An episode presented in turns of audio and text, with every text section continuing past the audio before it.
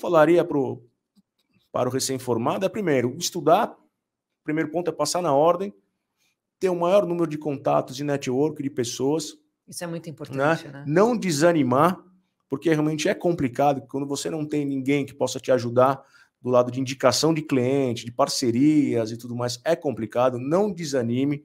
Você vai demorar uns 10 anos, 15 anos, um pouco mais, um pouco menos, para você começar a ter um reconhecimento da sua profissão. Demora. Uhum. Né? Eu acho que o direito é uma.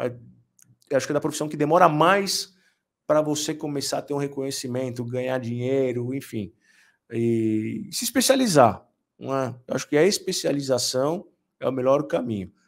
Por quê? Porque você vai conseguir cobrar um pouco mais, né? Um pouco uhum. mais, não, eventualmente até cobrar muito mais, Sim. porque você é o camarada, você estudou, prestou a esse serviço de estudar, escreveu os artigos, livros, participou de palestras, congressos, é, fez o direito comparado, pegou ideias de outros países, enfim, vai por, se especializar, porque o camarada que ele faz estudo, clínica geral, ele não é um camarada que vai te ajudar, Quem te assessorar. não faz nada. Né? É, faz tudo é. e não faz nada. Eu não gosto.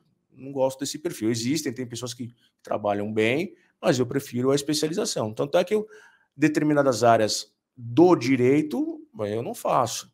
Eu e a, e a especialização, Fernando, ela tem que ser constante, né? Porque não é só sair da faculdade ou do curso que se especializou não. e falar agora acabou, parei de estudar. É o tempo inteiro se atualizando. É né? o tempo inteiro se atualizando, tanto com, com a legislação, com jurisprudência, porque a jurisprudência ela, ela muda, muitas vezes ela acaba mudando, muda o juiz, muda o desembargador, e consequentemente acaba isso alterando o teu julgamento.